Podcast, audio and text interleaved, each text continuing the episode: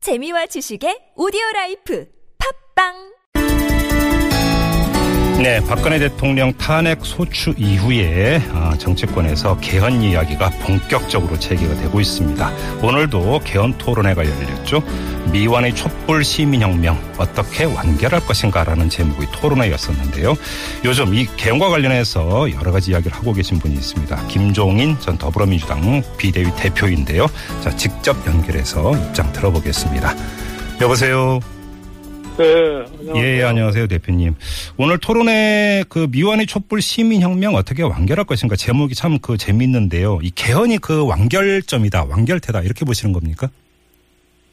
네, 뭐 오늘 그 저희 개헌 문제에 대해서 아침에 여러 당 의원들이 모여가지고 토론회가 있었는데요. 예, 이 개헌 문제라고 하는 게 비단 뭐 어제 오늘이 아니라 굉장히 오래된 세월서부터 예, 우리나라의 제왕적 대통령제라고 하는 것이 음, 정치 민주화 이후에 지금 한 30년 가까- 가까이 경험을 해보, 해보니까 예. 그게 폐단이 엄청나다는 그런 측면에서 음, 여러 차례 얘기가 있었는데 네, 이번에 이제 뭐이 대통령 탄핵과 함께 이 촛불시에서 나타난 음, 민의를 갖다가 좀 반영한다는 뜻에서 음, 개헌 논의를 갖다가 좀 적극적으로 해야 되지 않느냐 하는 예. 그러는 겁니다. 예, 이제 많은 분들이 개헌을 제기하면서 이제 제왕적 대통령제 폐해가 바로 박근혜 최순실 게이트가 상징하냐 이런 식으로 이야기를 하던데요. 대표님도 같은 의견이시고요.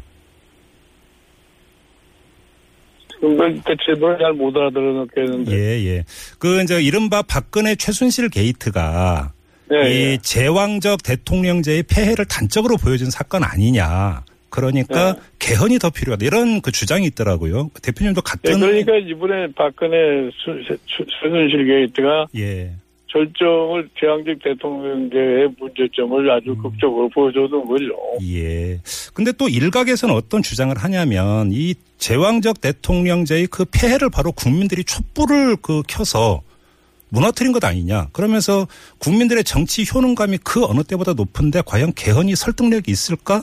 이런 의견도 있거든요. 이 점은 어떻게 보세요? 아니 그러니까 이번에 뭐 촛불 집회 나타난 상황이라는 것이 뭐 예. 박근혜 대통령 이 소위 탄핵 그런 문제뿐이 아니라 국민들이 그 동안에 우리 사회가 가지고 있는 여러 가지 문제를 한꺼번에 노출한 그런 시위라고 저는 봐요. 예, 예. 이제 그런 측면에서 가장 이제 핵심을 이루고 있는 것이 뭐냐면은 제왕적 대통령제의 문제를 갖다가 어떻게 해소해 줄 것이냐는 음흠. 이것이 뭐 이, 분명하게 드러나면서 예. 여론조사를 봐도 음. 개헌의 절감, 개헌에 대한 동의하는 사람이 예. 70%를 넘는 이런 수준에 도달했기 때문에 예, 예. 지금 이런 사태가 남으로 인해 가지고서 개헌을 갖다 하는 것이 음흠. 가장 적절한 시기가 아니냐 이렇게 음, 보는 거죠. 예. 근데 이제 문재인 전 대표 같은 경우는 개헌이 아니라 개혁으로 가서 적폐 해소에 집중해야 된다 이런 입장이던데요. 아, 그런데 무슨 뭐 개혁이라는 거는 말만 하는 거지 개혁은 말만 하는 거 가지고 드는 것도 아니고 실질적으로 행동으로 보여줘야 되고 예. 지금 국회에 개혁 입법으로 들어와 있는 여러 가지 사항들이 있는데 그것도 지금 추진되지 못하는 이런 상황이 있는 거 아닙니까? 예, 예. 그러니까 개헌을 갖다가 안 하겠다는 거랑 하나의 구실로 우선 개혁 먼저 이렇게 얘기하는 것이지 예. 지금 실질적으로 뭐 개혁도 해야 되고 개헌도 해야 되고 두 가지를 다 한꺼번에 할, 할 수밖에 없지, 없는 그러한 시점이 아닌가 이렇게 봐요. 아, 그러면 개헌과 개혁이 투 트랙으로 동시 진행이 될 수 있다 이런 생각이시군요. 그러니까 무슨 뭐 개혁은 뭐 어떤 개혁의 시기는 따로 있고 뭐 예. 음. 개헌의 시기가 따로 있는 게 아니잖아요. 네네. 이번에 촛불 집회에 나타난 상황이라는 것은 우리나라가 가- 안고 있는 총체적인 문제를 갖다 한꺼번에 드러낸 건데 예, 예. 그 문제를 갖다가 시정하는 방향으로 가자 하는 얘기인 거죠. 네. 관련해서 그 보증 하나만 더 드리겠습니다, 대표님. 그러니까 이 개혁 이야기가 나오는 이유가 개혁에는 사실은 여러 가지 그러니까 반대 의견도 있고 저항도 있기 때문에 촛불이 켜진 지금 다시 말해서 국민적 지지를 얻을 수 있는 개혁 의제를 내놓을 때만 비로소 성공할 수 있으니까 여기에 집중하자. 이런 주장이 담겨 있는 것 같거든요. 아니 개혁이라는 것이 지금 뭐 이번 촛불 집회란 촛불 집회에서 나타난 현상이 아니라 지난 네네. 대통령 선거 때서부터 개혁이라는 얘기가 뭐 논의이 계속돼 오지 않았습니까? 예, 예. 근데 실질적으로 그 계획을 담당해야 할 지금 정당들이 지난 국회 19대 국회에서도 그렇고 이번에 20대 국회에 들어와서도 음. 아직도 그런 개혁의 그 단추로 갖다 끼울 수 있는 행동을 보이지 않는 것이 예. 그게 문제다 이런 얘기죠. 예. 그러니까 지금 뭐 그, 저, 그 개헌 개혁도 못하고 개헌도 하지 말자 뭐 음흠. 이런 이런 식으로 나가가지고는 우리나라에 지금 시정될 수 있는 문제가 하나도 없어요. 예, 알겠습니다. 자, 그 대표님께서는 대선 전 개헌 입장이신 거죠? 아 뭐 개헌이라는 게 지금 뭐 시작을 할 것 같으면은 대선 전에 할 수도 있고 예. 진짜 이 시간 뭐 대선이 그냥 금방 코앞에 닥쳐가지고서 할 수 없다는 건 여하간에 이번 20대 국회에서 개헌을 해야 된다는 그런 취지를 가지고서 개헌 논의를 일단 시작을 해야 되지 않느냐 이렇게 보는 거예요. 예. 얼마 전에 한 언론사 조사를 보면은 이 개헌보다는 대선이 우선이다는 조사 결과가 나왔더라고요. 이건 어떻게 받아들이세요? 아 개헌이라는 것은 지금 탄핵이 헌법재판소의 인용이 끝이 나야지 대선을 할 수 있는 건데 예, 예. 대선이 급하다고 그래서 금방 대선을 할 수 있는 것도 아니잖아요. 네네. 그러면은 어, 일단 그 대선 같은 경우는 일정이 불투명하기 때문에 이 뭐 대선 뒤에 가야 된다 이런 이야기 자체가 지금은 좀그빈 이야기다 이런 말씀이신가요? 아니 대선의 날짜가 잡혀 있으면은 뭐 네. 시기를 갖다 재서 얘기를 할 수가 있는 거지만 예예. 그 렇게 막연하게 일을 미루어다 볼것 같으면 결과적으로 아무것도 할 수 있는 일이 없어요. 음 그러니까 일단 개헌 논의는 시작을 해야 되는 것 아니냐 이런 입장이시네요. 그러면 예. 그 대표님께서는 필요하다면 그 차기 대통령의 임기 단축까지도 고려할 수 있다 이런 입장을 내셨습니다. 좀 자세한 설명 부탁드릴게요. 어떤 이야기입니까? 임기단 추룩을 고려한다는 그게 아니라 네. 개헌을 하게 되면은 예예. 그 개헌의 실시 시기를 갖다 언제로 할 거냐 하는 그런 문제가 생겨요. 예예. 그런데 개헌의 실시 시기를 갖다가 20대 국회 말 20대 국회 끝나고 다음 21대 국회부터 이 개헌을 한 7공화국이 생겨나면은 네. 자연적으로 임기가 3개월, 3년밖에 될 수 없다는 얘기지, 네. 3년을 전제로 개헌을 한다는 얘기는 아니라고요. 아, 그래요? 예. 근데 좀 정치권 일각에서도 또 이런 주장이 있어요. 유승민 의원 같은 경우는 한 언론 인터뷰에서 이제 그 개헌 이야기가 나오니까 이 분권형이나 내각제가 파라다이스는 아니다. 그리고 국민 신뢰를 제일 못 받는 국회가 행정부까지 갖는 것은 문제 있는 것 아니냐. 이런 취지의 주장을 했던데요. 어떻게 받아들이세요? 아니, 뭐, 사실은 무슨 분권형 개, 저, 이, 제도나, 저, 저, 이 내각제가 파라다이스라고 주장하는 사람 하나도 없어요. 예. 지금 제왕적 대통령제를 갖다가 대체할 수 있는 정치체제가 뭐라 하는 데서 네. 내각제를 얘기를 하고 분권형으로 얘기를 하는 예, 것이지, 예. 그 자체가 무슨 파라다이스라고 얘기하는 사람이 아무도 없습니다. 음. 차선이다 이런 말씀이신가요, 그러면? 뭐라고요? 차선 정도가 된다 이런 말씀으로 이해를 해야 될까요?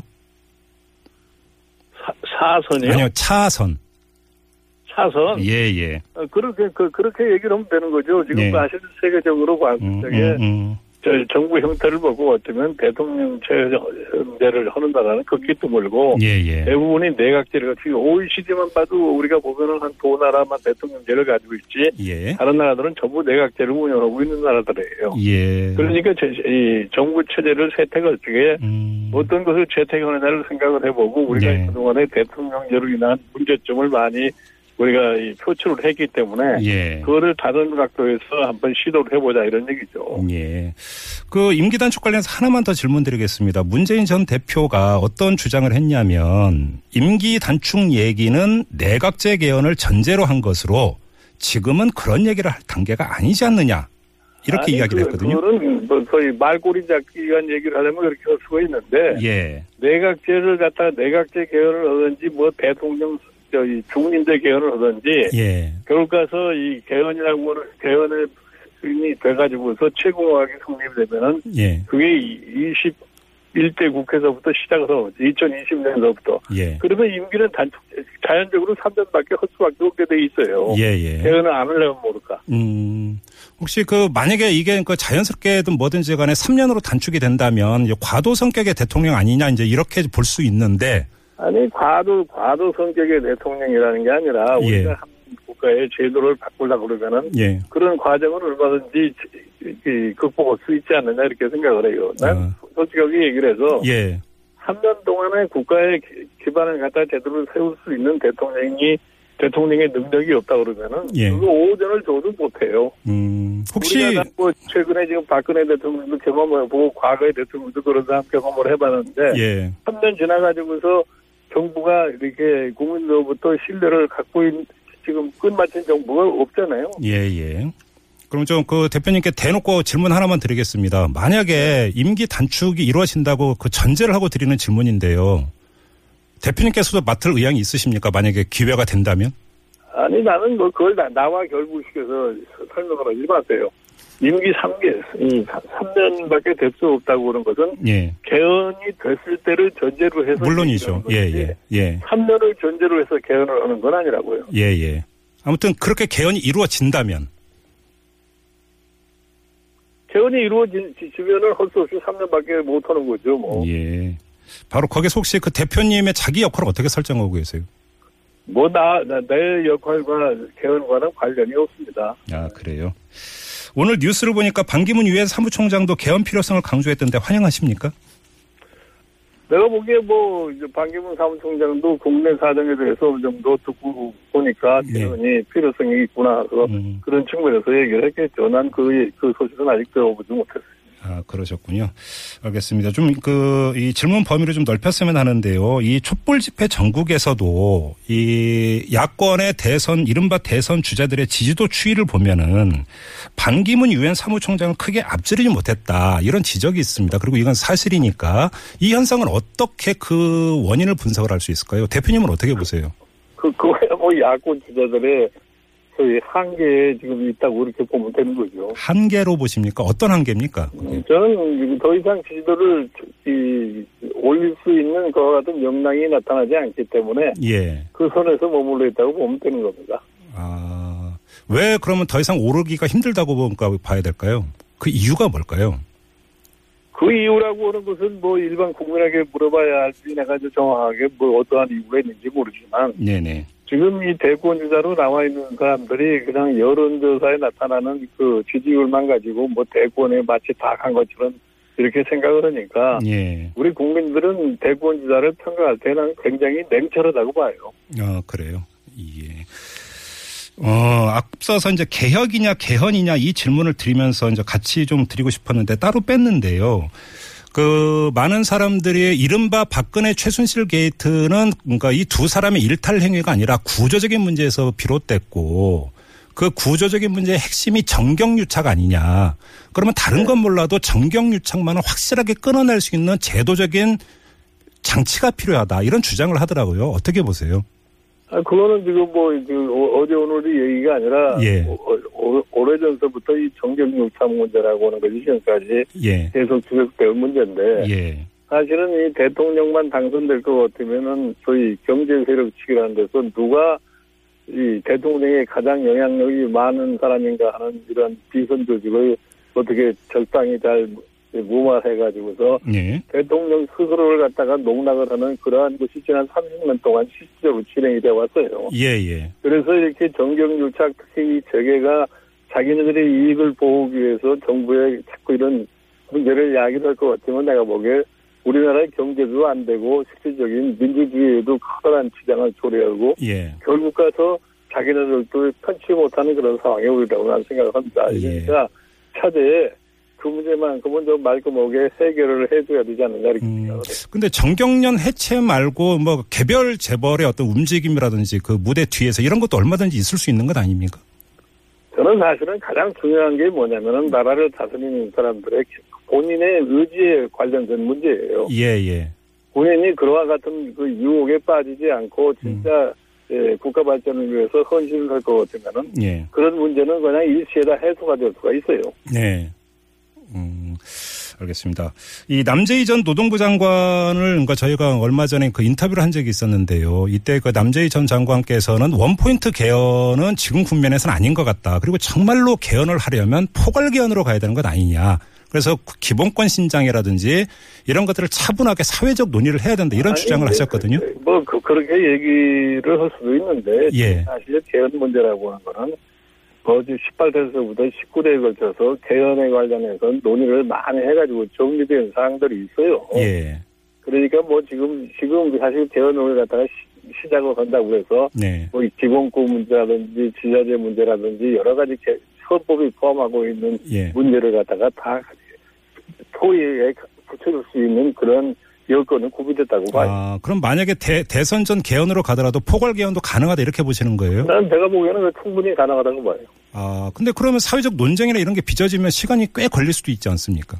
그 사회적 합의라고 보는 것은 예. 실질적으로 우리가 그냥 이 구실을 찾기 위해서 사회적 합의라고 이렇게 얘기를 예, 예, 예, 예. 지금 이제 해놓은 걸 가지고서 그러면 하나하나 이 여론조사에 붙여가지고서 국민에게 네. 물어볼 수 있는 것이고 예, 그 시간이 무슨 굉장히 오래 걸려야 할 이유는 없어요. 알겠습니다. 마지막으로 이거 여쭤볼게요. 오늘 개혁보수신당 이제 분당이 이루어졌는데요. 이 보수신당 어떻게 평가하세요? 네.